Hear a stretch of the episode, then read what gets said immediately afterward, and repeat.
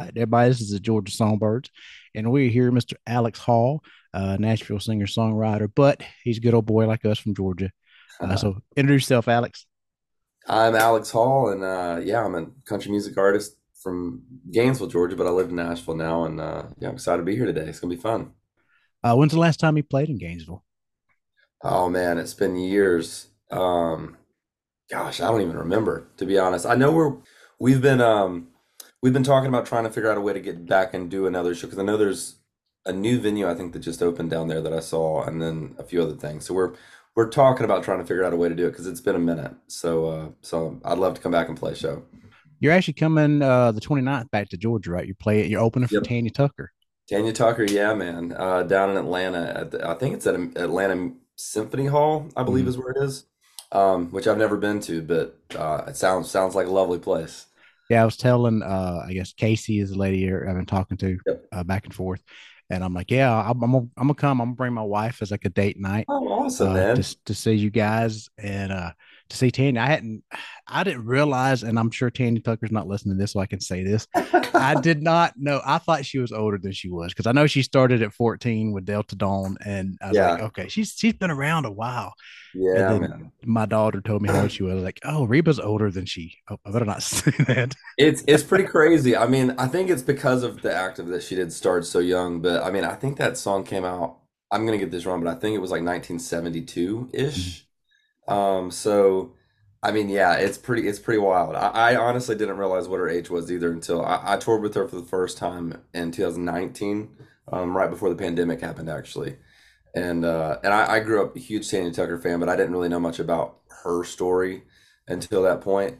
Um, besides the fact she was 14 and all that stuff, and uh, it's it's pretty crazy. But man, she crushes it live, and it's it's a great uh, great show, great tour. So, but we'll have to link up at the show down in Atlanta and uh, and actually meet each other in person. Yep. Uh, just look for the big bearded guy. That's me. my my wife is uh is military, so she I had to make sure she wasn't on drill that weekend. I was like, okay, Awesome, can. So you want a date night? She goes, where we going? I was like, do you want a date night? Yes or no? That's awesome. Because if What not, uh, what branch is she in? uh, Army. She's been Awesome. in for I think 27 years now. She's a Wow. E7. Uh, when I met her, she was a drill sergeant. I think she's back being a drill sergeant now. Um, it's funny because she'd come home from from drill after her, her annual training, or you know, she'd been gone for two weeks. She's still in soldier mode, and then she starts going soldier on me. Like, no, no, no, no, I'm not your soldier. so she That's has to wind down, but she's cool. Yeah, that's awesome. Congratulations on o- opening for Tina. That's a big deal. Thank you very much. Thank you. It's it's pretty cool, man. You know, I, I grew up listening to primarily nothing but classic country. That's what my parents loved, and you know, I kind of inherited it, I guess, from them and and everything. So I yeah, to to be able to, I've been really fortunate in my career so far to uh to get to meet or work with quite a few heroes, and uh and that that'll that'll just never be something that gets old. It's pretty it's pretty cool. Now I see the Elvis picture behind you, and I was reading. Now, was Elvis the first person you heard on the radio? Is that what I read? Yeah, something like that. Uh, you know, he passed away in 1977, and I was born in 1994, so there's clearly a big gap there. Um, but uh, it's my first recollection of music, and and I I I I don't know if I I found it via my grandparents somehow or what, but I, I had this gold um, Elvis CD that had like 30 number one hits or something on it.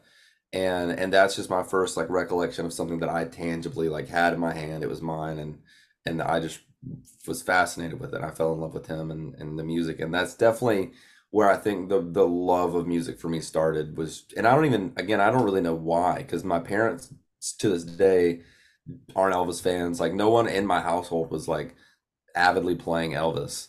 Um, I was just this weird kid from the middle of nowhere listening to Elvis Presley at three years old.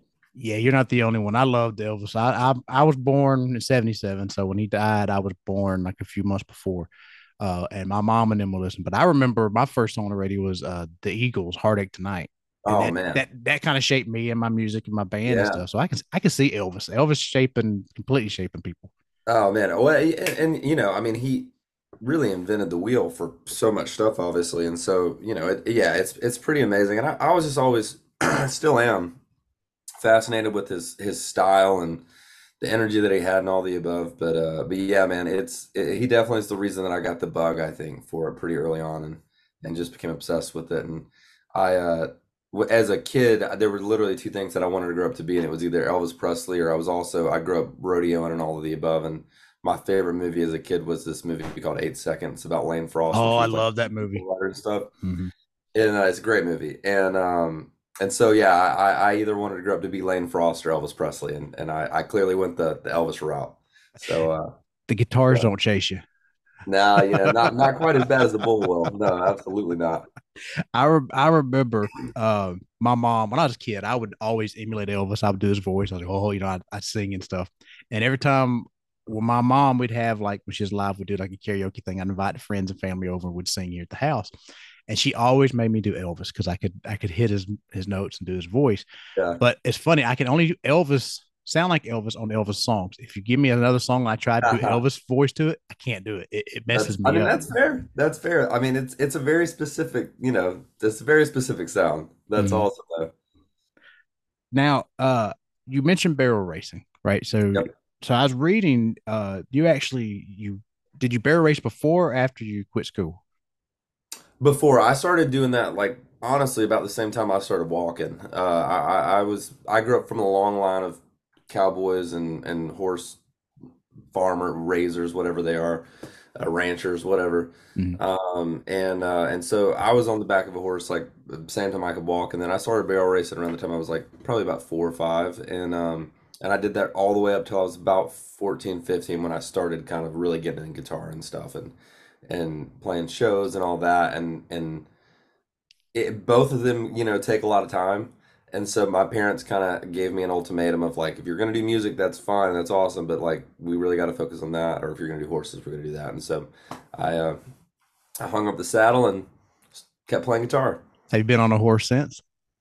I have a few times. Um our our last horse we had to put down back in 2000 18, I believe it was, uh, where my where I grew up in my the house I grew up in, and and that was the last one we had, and, and that's the last time I've been on a horse. Honestly, was with that horse. Um, so it's been a few years. Still have a, a deep connection and love with him, and I and I, I would love to have some more horses of my own someday too. But it's been it's been a couple of years.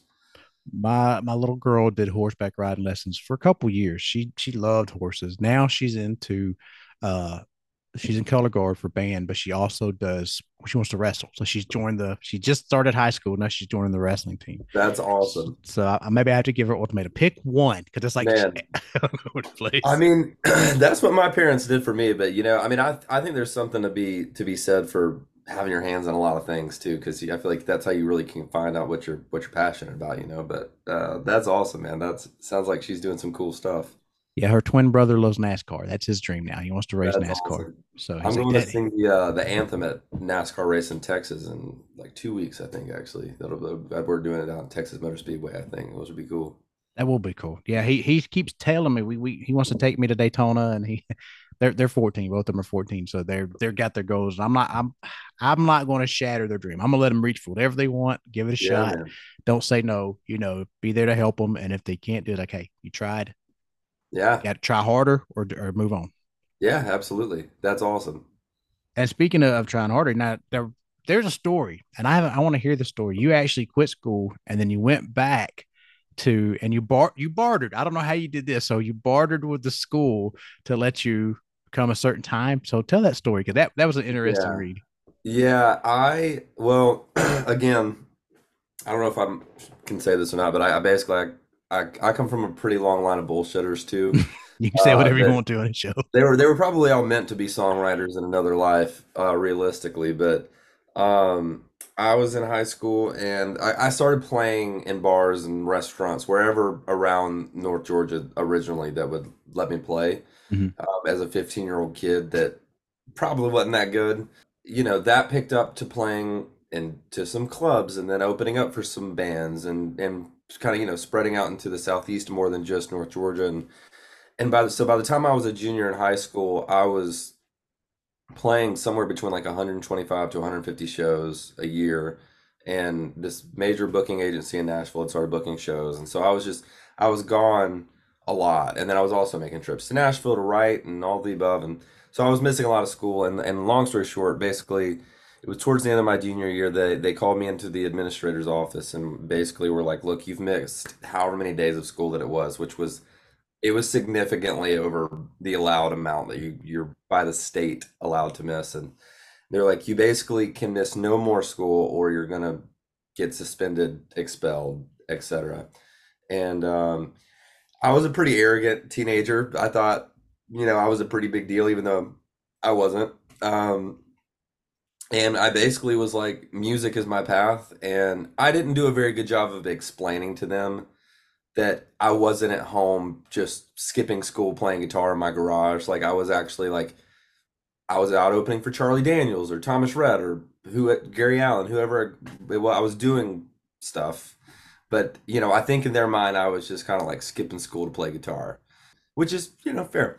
And so I um I left school. I went home to my parents and I was like, look, I, I this is what I'm gonna do. My parents were incredibly supportive uh, of everything as well, which was amazing. And uh, so we went up to the school and I withdrew and dropped out of my high school.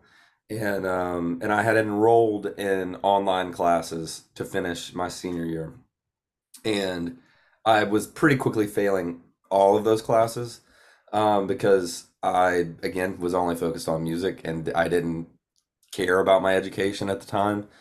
And um, and so the, the the senior year was approaching and all of the above and, and I just had this feeling that I something wasn't right. And so I went back up and I I knew my principal fairly well. I went to school with their their their kids and stuff and and I went back in and I basically made a deal with them that like I they, they would let me miss on a limited amount of days because I explained to them and I kind of like had to prove it to them, but that what I was doing was a career. It was a a passion and a dream that I was chasing. It wasn't just a hobby or something that I was doing. And and I did limit how many days I was missing and stuff to more than what I was.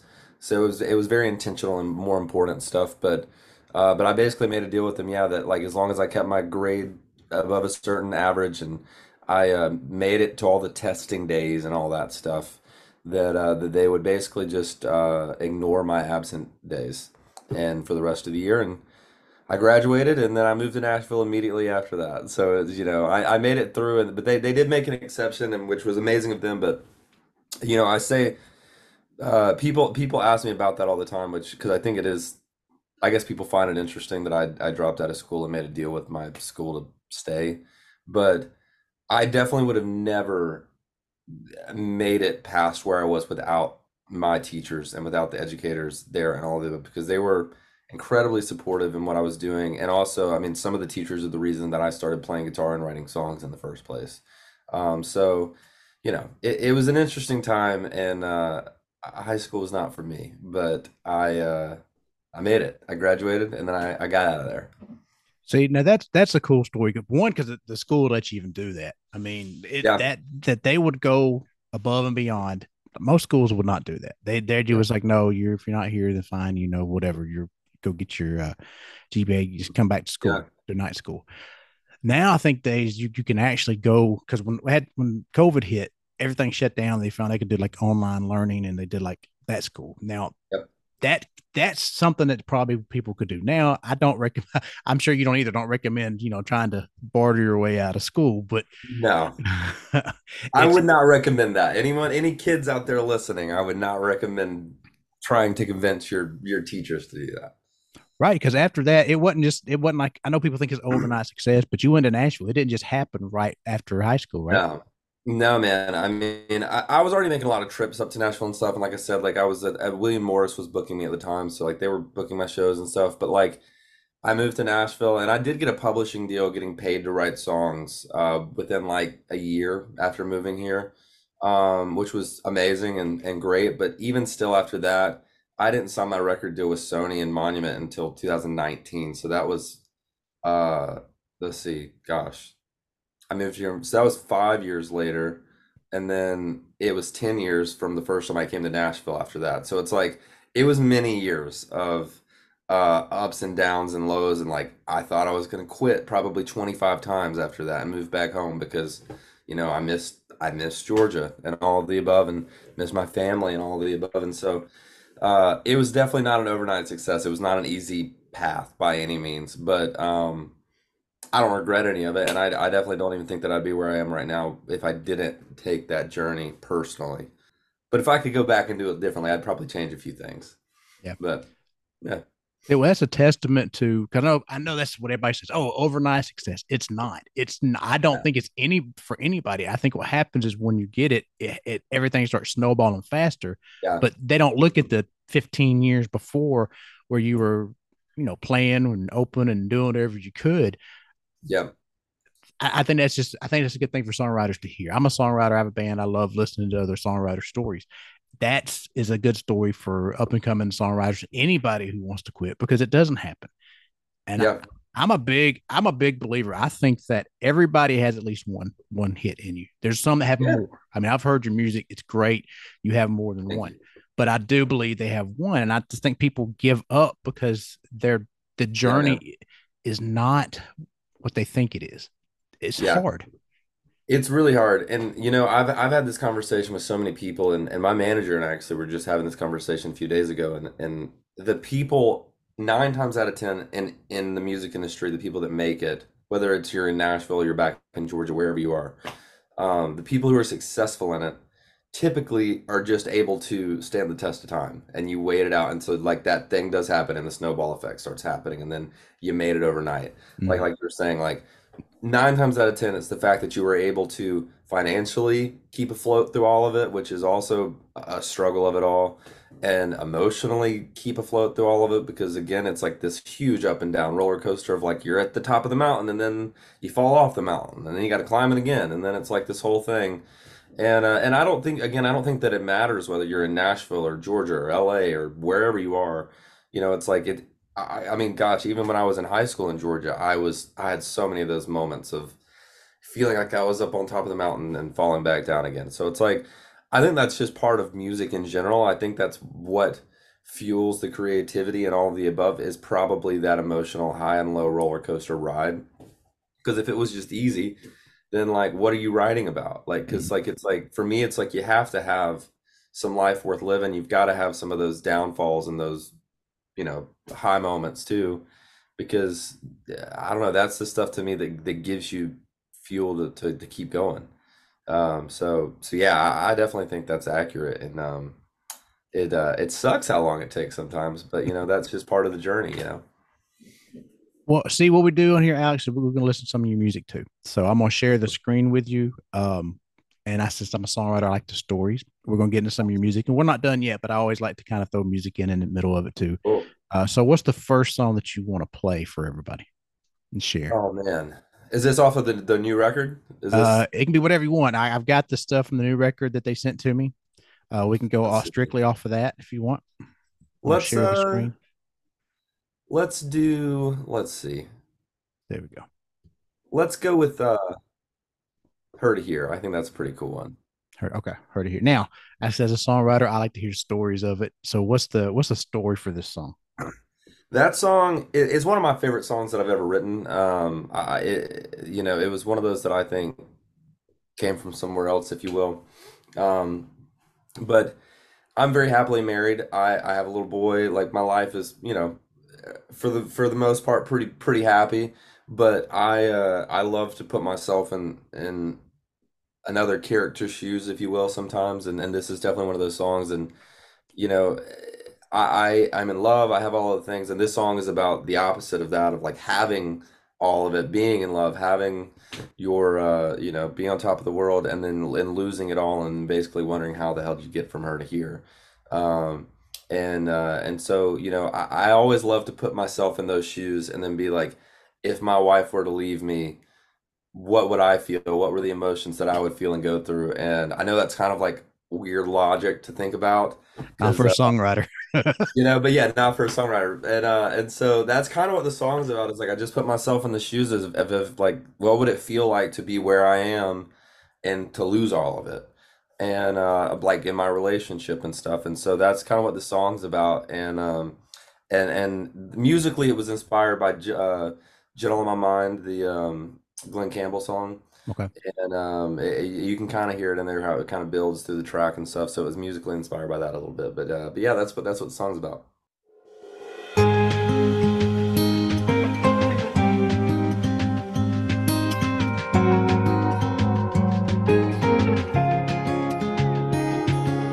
Driving round in circles while the sunset's pink and purple. Wish I could turn it off just like the radio. Cause that watercolor sky hits like a heartbreak souvenir. How the hell did I get from her to here? I pull into a parking lot, some little no one knows me spot. Sit down at the bar and bomb a smoke. By the time I light it up, that first whiskey glass is clear. How the hell did I get from her to here? If I knew she was gonna call my bluff, I would've wrapped my stubborn arms around instead of acting tough. If I knew she wasn't gonna hit the brakes, I'd have chased her down the drive. Now watch her drive away. They're about to turn the neon off. I'm barely hanging on the rocks. I leave my truck and catch a ride back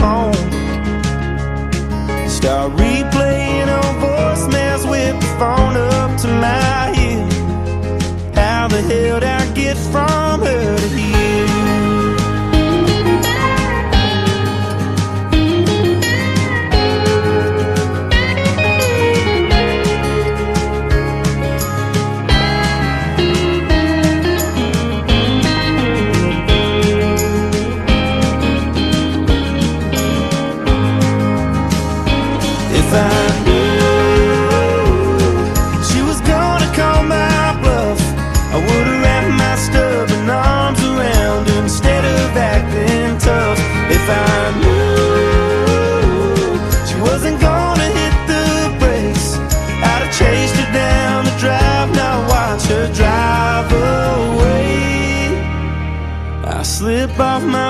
and stumble in. Sleep out on the couch again. I know I'll feel like shit come tomorrow. But those sheets upstairs are colder than that lonely last call beer. How the hell did I get from her to here? Oh, how the hell did I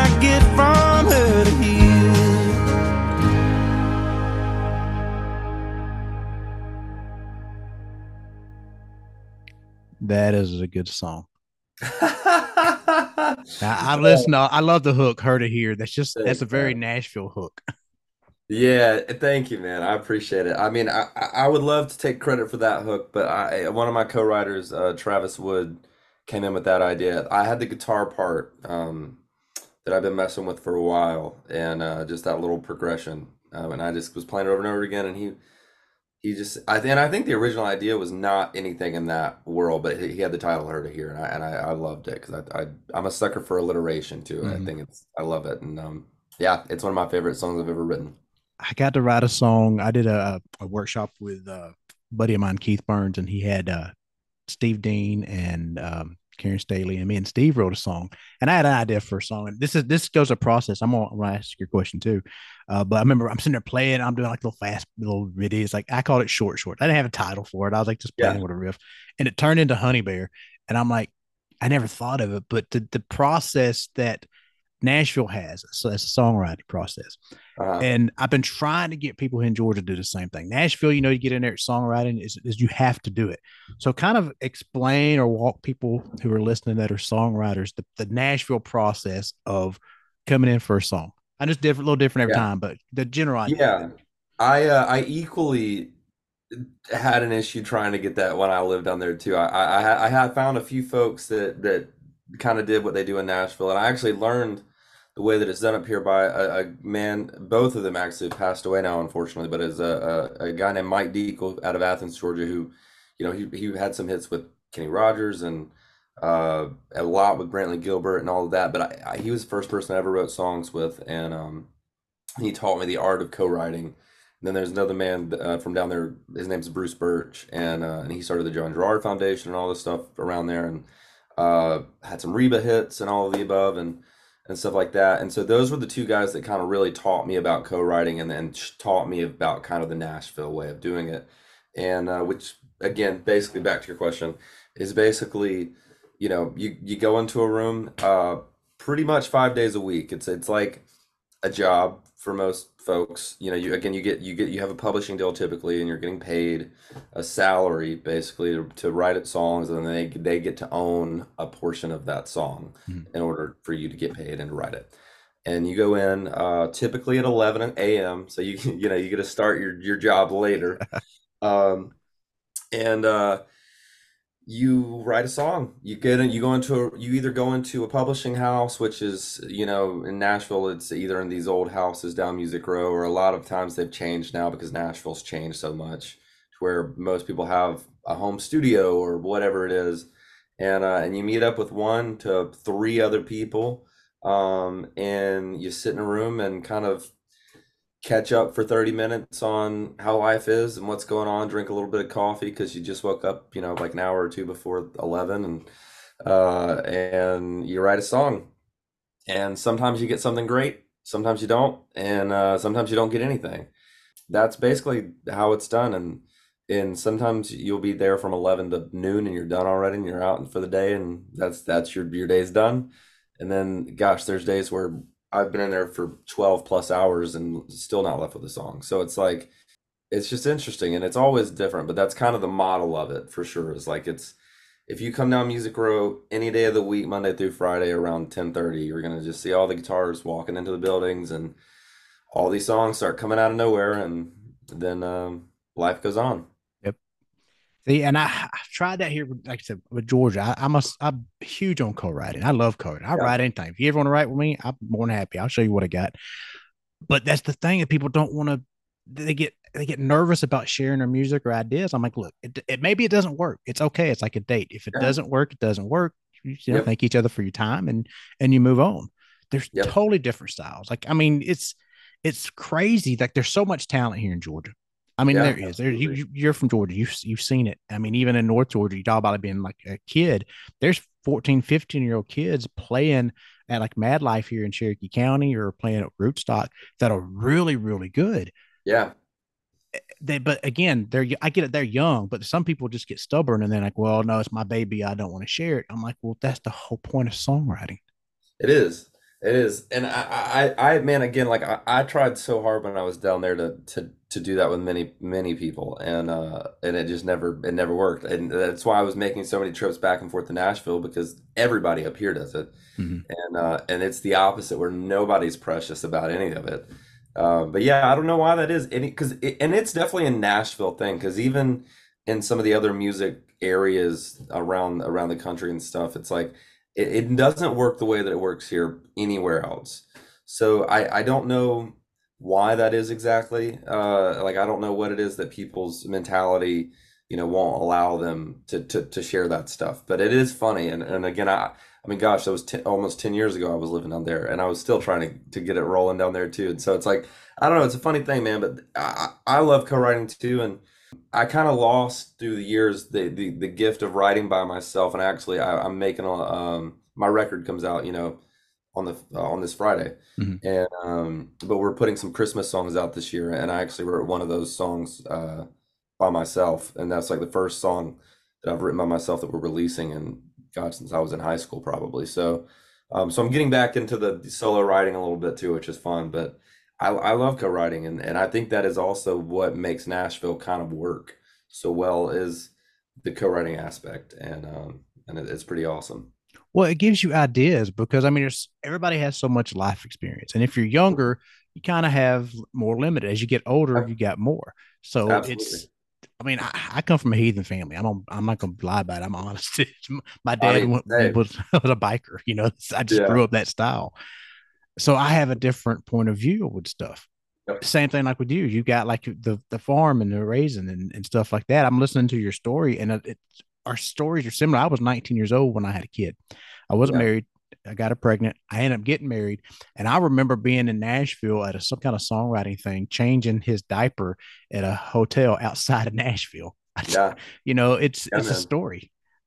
Absolutely. I mean, yeah, we've changed we've changed our little boy's diaper in many places uh around. or, I mean, gosh, I think he's been changed on the floor of the Grand Ole Opry a couple of times. Like it's, you know, like it's yeah, I feel that. I got a picture of my wife changing the twins in front of the Louvre on the steps in front of the Louvre. That's that wins. That might that might be the pinnacle diaper changing uh location. she's originally from Germany, so like I said, she's been in she's been she's a citizen here for a long time, but she's originally from Germany. Yeah, So we went and visited her Oma, and in Germany, I don't know if you've ever been in Europe across the across the have, yeah. pond. Uh, you know, it's all trains. That's how they Yep. get through everything. So we took the train from Germany uh, to Paris, and we stayed in Paris, which kind of being there ruined what the movies of Paris because it's nothing like the movies. But I do remember her change, and I've got that picture. I thought it was so funny. I'm like, you're changing their diaper. I said, "Oh, I got to get a picture of this before we That's get kicked out. Yeah, man, that's hilarious. I mean, uh, yeah, that I mean that I think that really might win on the best diaper changing location of all time. post. I posted it for. That's amazing. That's great. Now you mentioned your your album's coming out on the uh, Friday, right? Yep, Friday the 15th. Tell everybody a little bit about your album and then kind of what's going into it.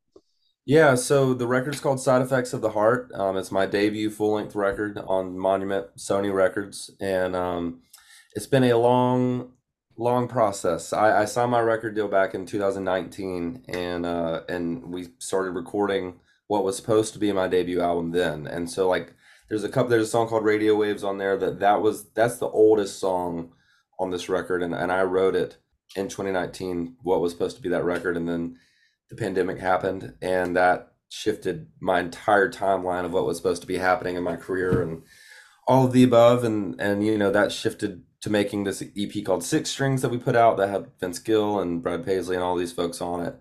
And so that some of the songs that were supposed to be on that record went to Six Strings and so then I had to rewrite more songs and and all of the above. And um and so it's been really close to about a four year journey of making this record uh, between writing it and recording it and then re-recording certain songs and all of the above. And and so uh, it, it kind of we finally got it into what the full record was and what the songs all you know connected well and everything. And really for me side effects of the heart as a whole as a record about you know the idea from the time we're born to the time that we're out of this world wherever we go.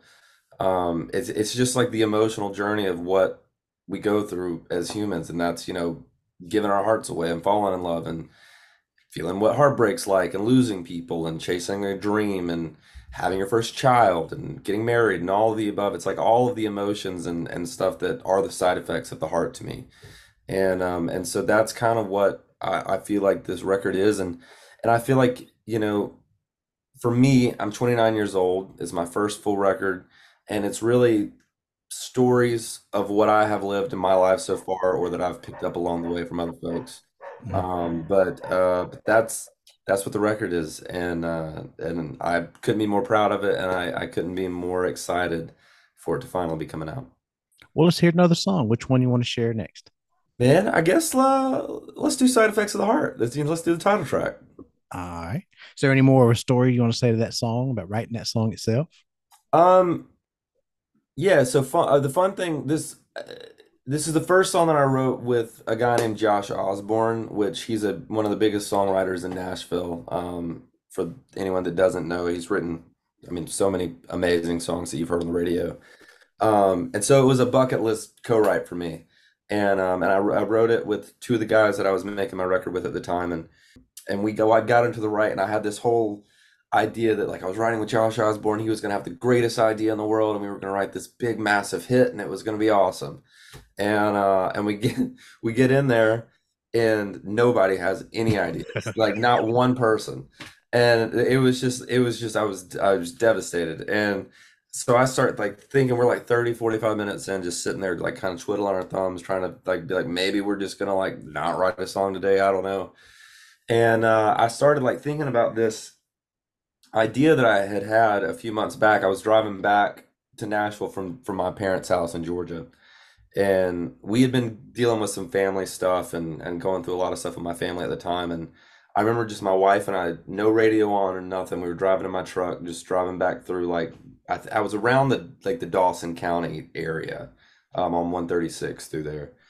I just had this idea of side effects of the heart popping in my head and this was back in probably around like 20 early early 2020 late 2019 and um, it just popped into my head and i didn't know what it meant. I, i'd never really heard that phrase before or anything and i was like man that's the album title. Whatever the album is whatever it is that's that's the album and i didn't want to write it as a song was the whole thing for me i just want because i was like it's going to be this cool mysterious title that's i don't even know what it means but that's just what it's going to be and uh, so fast forward a couple of months i'm in this write with one of my heroes and two of my friends, and nobody has these ideas. And so we're sitting there, and I was like, ah, I got this idea, but like I really don't want to write it as a song, and like which is not the best way to pitch a song idea to like the, one of the greatest writers in Nashville.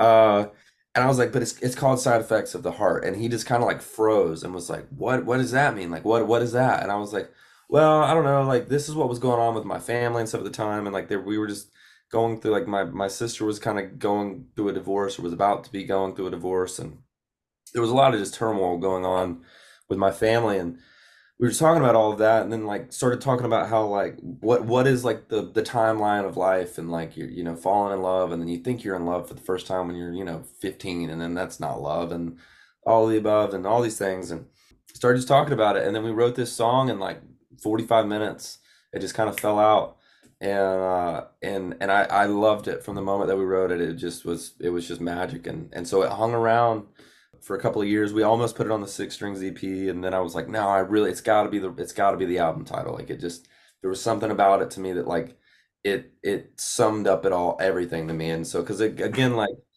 this record to me is about heartbreak and falling in love and chasing dreams and all the thing, and to me that's what this song is all about and and I, I'll quit rambling here in a second about it. But you ain't bothering me. I ramble all the time.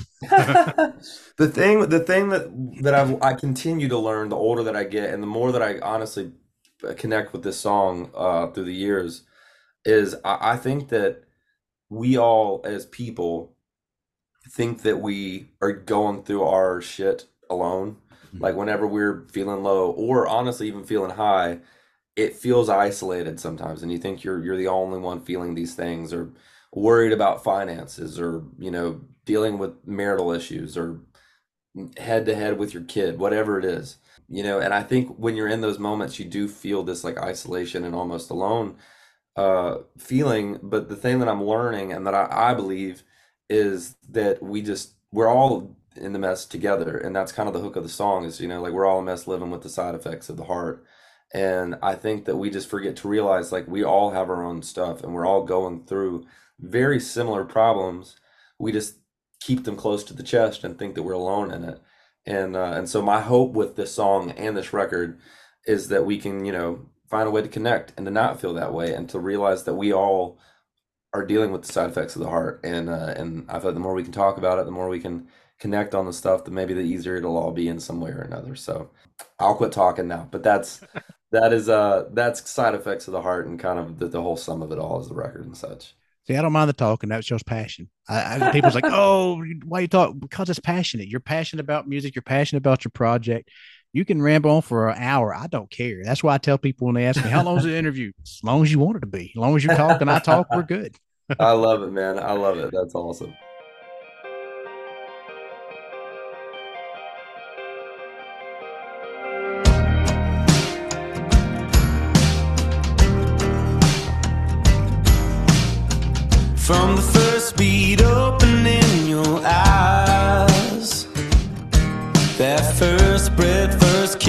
Feel it break for the first time. Some things in life you can't explain, no.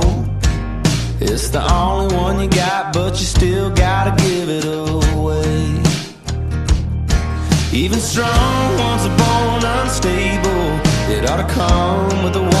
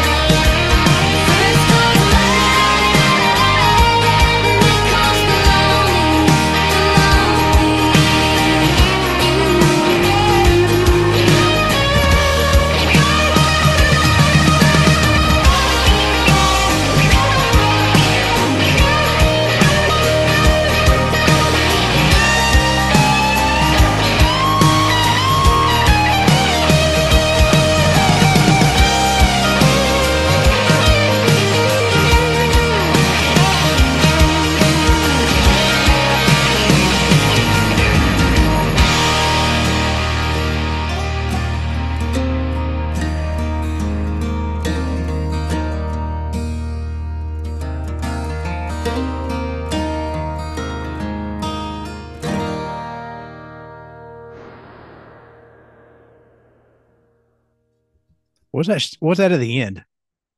Uh, instrument wise, Yeah, it was like a shot an or acoustic. It's an acoustic and a uh, mandolin. okay? It sounded like there Yeah. was something at the end, like like a fire shot or something. You know what? I- Oh, no, I don't think so. I Oh. think I don't. Oh, I, I was listening to it. You know what I love about it, and I know a lot of times radio people don't like to do this. I love having solos on songs, and I don't mind multiple solos. I got a song called "The Wolves" that I put an acoustic solo and then I put an electric solo in, and it makes it five minutes. It's long, but it's a it's a rock song. yeah. I know country doesn't want to do that, but I like that stuff. It uh, it's been a, it's been in many conversations. Um, but you know, it's part of my thing. You know, like I mean, the guitar is equally as part of a part of my music as much as my my voice is. Uh, I play 90% of the guitars on the record and all that. That's, you know, all me playing the solos and stuff. And That's really good. so it's so it's uh it's part of the thing for me, you know, and we made that six strings EP like I was talking about earlier that's all kind of focused around the guitar in general. Um so, you know, and it's a thing like th there's a song on that on the six strings EP called Jealous Love that I have uh John Osborne from Brothers Osborne on with me. And they're no strangers, you know, to playing lots of guitar and, and such. But that was the very first like digital single that we put out on six strings. And um, we got all the data back, and it's like, soon as that guitar solo hit, it's an eight bar solo. Halfway through, skipped every time. Skip Really? rate was massive. Yep, massive.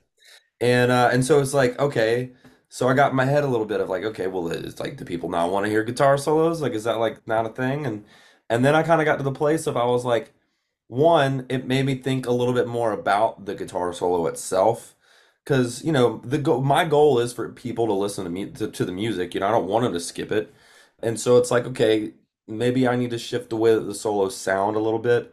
And then I started thinking about, well, you know what? There are people out there that I know that love guitar solos. Uh, I know there are plenty of them. And so, you know, I pick and choose when they are. Is it the smartest thing to put a, four and a half minute song as the very first song on the record with a middle solo and a minute and a half outro solo? Maybe not. But I really love it. So, uh, you know, I'm it's my record. I'm gonna do what I want to on That's it. right. That's exactly right. I gotta see. I love John Cafferty and Beaver Brown Band is one of my favorite Oh, bands. dude. I, Ah, I I love that band. That's amazing you know them because I feel like nobody ever knows who that is. Oh, I definitely know them because my band, Yes Ma'am, it stands for Middle Aged Men. That's kind of what we generated the the song on. Like where you talk about the albums, it takes forever. I got an album, same thing. I've been working on for two years. I didn't. I just realized the other day, like, damn, I did that two years ago. Yeah. I like, shit, I gotta hurry it up. But it's it's a battle of electric guitar and saxophone, back and forth solos. Oh, sick. And of course, the song's about a stripper. But other than that, it's still man. got to write about them. But I love awesome. that stuff. And it, you said it right there when it's like, I love it. It's my record. I'm gonna do what I want. Yeah. That's how you should look at it. Now, granted, you should listen to like some of the studies, but you can't. You're never going to please everybody. You just can't. Yeah. So you better And, please and I yourself. went, that's a big part of a reason why this record took so long to also make because there was part of the record was finished last January of 2022. Mhm. And then we, I, it took me a whole nother year to finish writing some of the songs and figuring out the right places and stuff because of me thinking about opinions too much and about what it was. And I do think it's important. I do think you have to listen to what the data says, but I don't think it is smart to create off of that. Right. I think you should look at it and learn from it and you know take it in and then move past it and keep going. Um, and and it took me a long time to kind of realize that, to be honest. Um, and and I uh, kind of started writing with that in my mind of like, okay, well that's what they are saying, so let's not do that. Let's do this. And and it just I slowly just started like losing what it was that I was really trying to do. And for me, it's like again, you got to listen to it, and, and and and some of that is important. But I would much rather fail at something that I am completely invested in, completely poured my heart into, and know that like this is Alex Hall through and through, than succeed with something that wasn't me to begin with. Right. You know. And so that that's my philosophy on it, and I, I do believe you know there are plenty of people out there that are gonna love it, and there's you know that that is the longest solo on the whole record too. There's there's plenty of other guitar moments, but you know I'm not I'm not every song doesn't need a minute and a half guitar solo. I don't want to hear that many guitar solos. So it's like it's yeah, so we'll we'll see, but yeah, that's awesome. Who's harmonizing with you? On that song, it's Sarah Buxton, and Sarah's amazing. She's a songwriter. She wrote "Stupid Boy," the Keith Urban song, and she's she's an amazing artist herself. But um, but uh, she sang on a few songs for me in, in the past. But she's she's the one singing on that one. She's she's awesome. See, now you're what you're saying about the collaboration people. That this I want songwriters that are listening that maybe think that you can't do it. Songwriting, yes, it's a competitive field. We all know that, but it's also probably one of the most friendly areas that you're ever going to be in because songwriters will help each other for the most part. There's some that don't, but Yep. for the most part, they will. And that's something that I think again, it goes back to what we said earlier. You got to wrap it around your head that it's okay to share and it's okay to grow and it's okay to help. And if somebody does better than you, great, pat them on the back, say thank you, and go and work on your craft. You know, because that's again, it's not as much as it's hard work. It's what you put what you put into it. It's a little luck. It's talent, but it's not one thing over the other. Yeah, absolutely. No, you're right, man. And and you know, I think you can get caught, especially when when your peers that you're with start kind of like climbing up faster than you, or or mm-hmm. maybe even you're the one climbing up faster than them. I think that's a lot of times where that stuff starts getting really challenging internally. But again, it's like you you said it. It's like you go like clap them, pat them on the back, and and then keep working at your craft. Because like, what is gonna you know why why bog yourself down over something that really honestly has nothing to do with you and Right. And and that is definitely the beauty of Nashville. And there there are some you know yeah there are people that don't help out and that's fine. But overall you will find that it is a very very tight community uh you know everybody everybody supports everybody for the most part, and everybody's cheering everybody on, and and uh, it's a really small town inside of a, pretty big city now. It wasn't always that way, but but it's still the, the industry inside of it is still very small, and uh, and and yeah, it's that's just the way that it should be, and uh, I lo- I love collaborating. I, I, it's one of my favorite parts of, of the gig. Yeah, I, that's why I do. I, I got to the point here in Georgia, like you know what, I can't get people to do it. I'm just going to force it on everybody. So what I did is I took. I am I'm making a collaboration album. I take everybody from songwriters from Georgia. I write or I co-write with them, and somebody else sings it. That's awesome. That's I'm awesome. Like, I'm gonna I'm gonna force it down. I'm gonna make it happen one way or another. That's awesome. Yeah, I mean that's sometimes that's just the only way to do it, man. You have to, uh, especially here. You've seen it. I mean, and it's not it's not lack of talent. It's just lack of habit, I guess. Yeah. Yeah. More like a habit. Yeah. yeah, probably so. So, uh, what we got? Like I said, I talk long with. If you gotta let me go, let me go. Uh, I, I, gotta probably hop off here around like nine nine fifteen. So we got we got a little bit okay. of time left. Uh, okay, so yeah. Well, then let's get one more song, and then I did like a little twenty question kind of game. It's random on the phone. So, uh, awesome. uh, what's the the last song you want to share with us, Alex? I know a guy is the gonna be like the, the the the single I believe out of all of it. So if you want to play, I know a guy, we can roll with that one. Unless there's one that I, am assuming you've have you have been able to listen to the whole record yet? If there's one there that you love too, man, to go by all means play it. Like my I, my favorite on there is Denim and Diamonds. Play that. play that one. All right, we tell wrote me the that story. one, and I know a guy on the same day, so you know they're they're they're, they're connected. then tell me the story behind it because I, I, I love the title. That's what that's hooked me in, and then yeah. I listen to the story. Uh, I I uh, I wrote that one with uh, Pete Good, who I, I wrote a, a, lot of this record with, and, and him and I pr- produced the record together, and um and Josh Osborne as well. This was not our first write anymore, thankfully, and uh and then Shane McAnally, which again Shane and Josh are two of the biggest songwriters, really not even in country music, but just in music in general. They they're amazing. They will be in the Hall of Fame one day. They're so great, and um and I'm fortunate that I've been able to work with them, but they uh we wrote this we wrote the song together we started writing i know a guy um, which was shane's idea and title and we were writing it and then in the middle of that i had this idea called denim and diamonds and it was a title and i had heard somebody say it in passing and i was like man there's that's again i love alliteration. It, it's it's it's cool. And i didn't really know how to write it. I didn't know i just knew it was a cool a cool title. Mm-hmm. And we were in the middle of it and i had just put out this christmas song earlier that year called i'll be home for christmas and it's kind of in this like waltzy christmas song you know feeling and we loved the way that it felt and the way that it kind of sounded. And so we're like what if we wrote a song that felt kind of like a christmas song but that was you know not a christmas song. It was like a no you're thinking. So that was the feeling of it. And we started kind of playing with some ideas. And i was like i got this idea called denim and diamonds. And then we um, instantly all just had this feeling of like man we should write this like of, of, like kind of a sexy love song which i do not do very often um, those are not necessarily the songs that i gravitate towards writing uh, regularly and so we were like what do you do with denim and diamonds?" so what are what are what are like you give them the you give them to her what do they do and it's like no you take them off like you, you take the denim and diamonds off mm-hmm.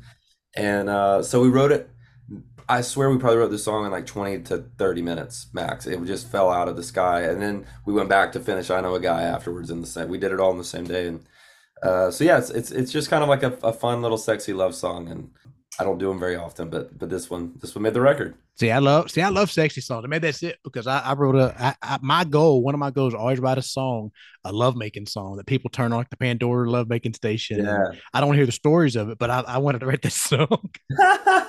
that's awesome. Yeah, well, this maybe maybe you'll find this one on there someday. I don't know. We'll see.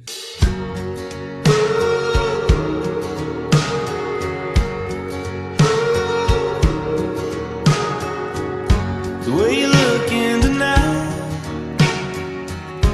With your head on my shoulder. The way you're catching the light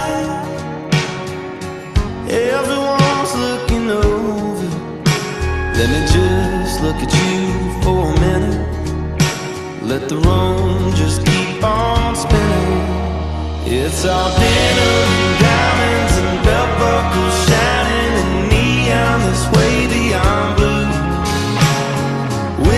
of whispers, and mirror ball shimmers somewhere between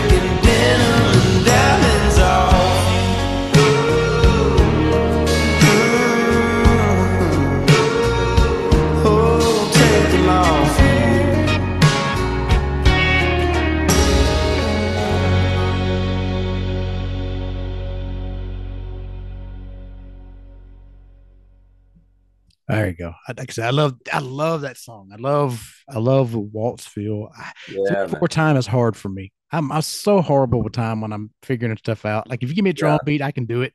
But when I'm writing, it's you're just playing the guitar and you're trying to find the rhythm and the melody. And I'm like, I love waltzes. I just, I can't do Oh it. man, I've got one I song. I I do too, man. And there's, I mean, there's at least, I know there's two on. I were there's two on this one. I think that I'm trying. I feel like there might have been a third, but I think we had to cut it. I I had too many waltzes, uh, for the record, and we had to scrap some of them because I, I I equally like it's I accidentally go there too many times. So I yeah I I love them as well. It's, I think it's just because it's classic. People love classic, classic stuff. I mean, we kind of Yeah. lean to it. I love I love the classics. I uh I that's definitely uh, anything classic is uh, definitely got a special place in my heart. Well, Alex, I want to thank you for coming on the show. I've had fun. you so much for having me, man. And we're not quite done yet. Like I said, I got a 20 question thing that we kind of do. It won't be Yeah. really 20 questions because I know you got to head out. Um, but you're more than welcome to come back on anytime. Thank Uh, you very much. Send me some people to talk to. I'd love talking. It's basically what we're doing. It's conversation. We know we just Yeah. shoot the shit and have fun and talk music. And like I said, I'm a songwriter. I love hearing stories. I Yeah, man. It's and- it's I've enjoyed I've enjoyed it. It's fun. We'll definitely do it again. Go ahead and tell everybody where they can find you, all your social media, all that stuff that you want them to know. Yeah, it, um, Alex Hall, musicbyalexhall.com. Um, you know, I think Music by Alex Hall is all of the socials too. So pretty easy, you know. But luckily, you know, in today's world, you can just type in a name and pretty much find anything you need. But yeah, Music by Alex Hall is my website, and um, and it should take you anywhere you want to go. Okay. Um, and like I said, you got a show coming in Atlanta on the 29th of Yes. September. Like I said, I'll, I'll be there. I'm gonna bring my wife because she she did Yeah, agree to uh, a date night. Yeah, that's awesome. And let's let's make sure to to connect, man, and, and meet in person while we're there. Absolutely. I talked to Casey. She actually said she'd give me some tickets. I was like, really? Okay. I was going to buy them, but if you're to give me tickets, awesome. I'm to take them. Oh yeah, man, come on, that's awesome. I, I have what I call the wheel of death. And people's like, it, it's got random questions in it. So I have no idea what's to ask you. Awesome. What are three things on your bucket list? Oof. Oh man, three things on my bucket list. Uh, I want to play the Ryman. I haven't done that yet. Uh, here in Nashville, my very first concert was at the Ryman with Kris Kristofferson when I was 15. So it's a, it's a bucket list.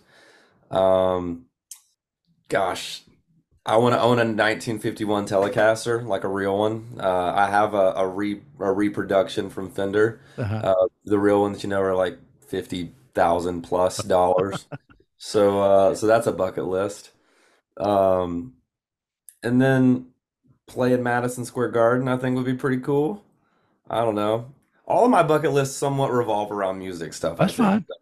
Um, yeah, I, I've been able to check a lot of bucket lists off, if, if I'm being honest. Uh, you know, again, I've worked with a lot of my heroes, and a lot of them are kind of centered around that, I would say. But yeah, let's go with those three. They'll probably change tomorrow, but I know I love guitars. If, if I bought a fifty thousand dollar guitar, my wife would kill me. mine probably would too. But if I bought one, I think I'd be in a different place in life too. So you, I don't, I think we'd be all right. I got to sell a couple songs before I can get one of those. Me and you both. Have you ever had a paranormal experience? Yes. Well, maybe. I, my wife has in the house that I grew up in, so that's one.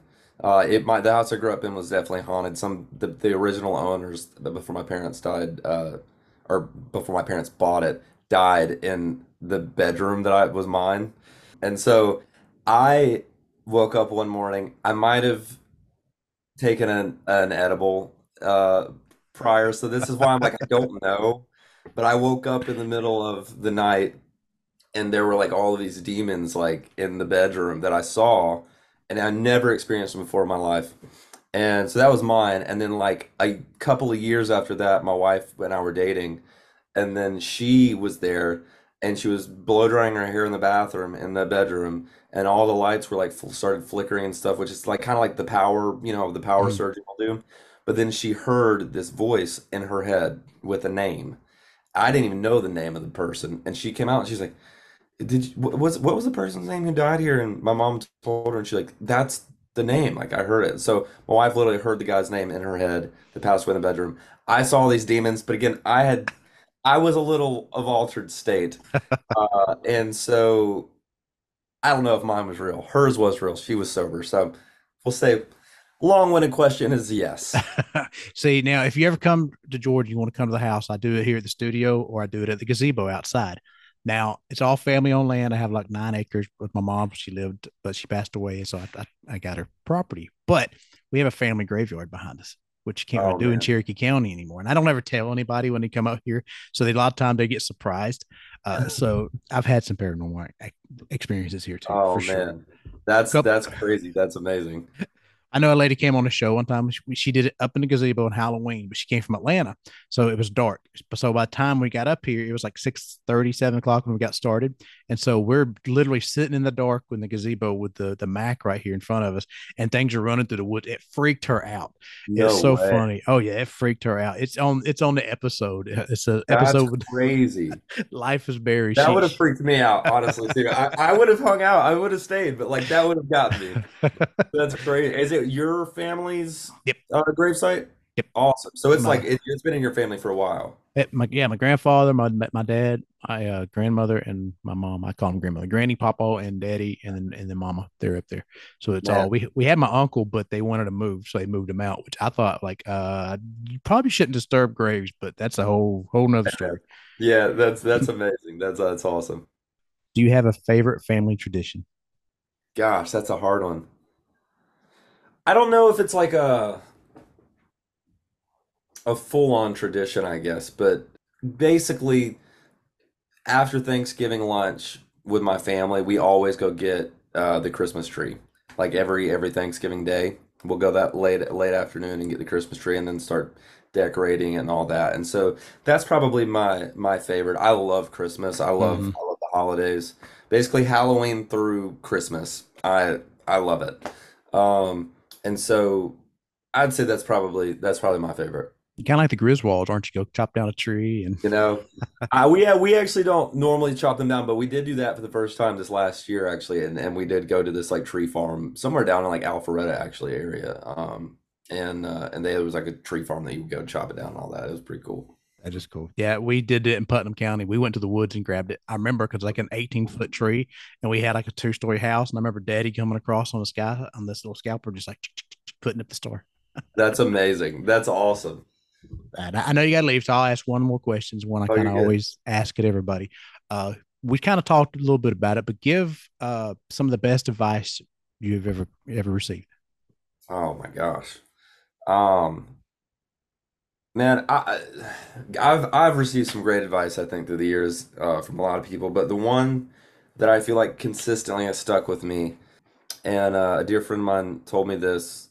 It was right when I was like about to sign my record deal. We were doing a lot of meetings with some folks and all the above, and uh, and he came to me and he was like, "Man, just remember to always be the most likable guy in the room." And that it sounds so simple, but it's not always the easiest thing to do.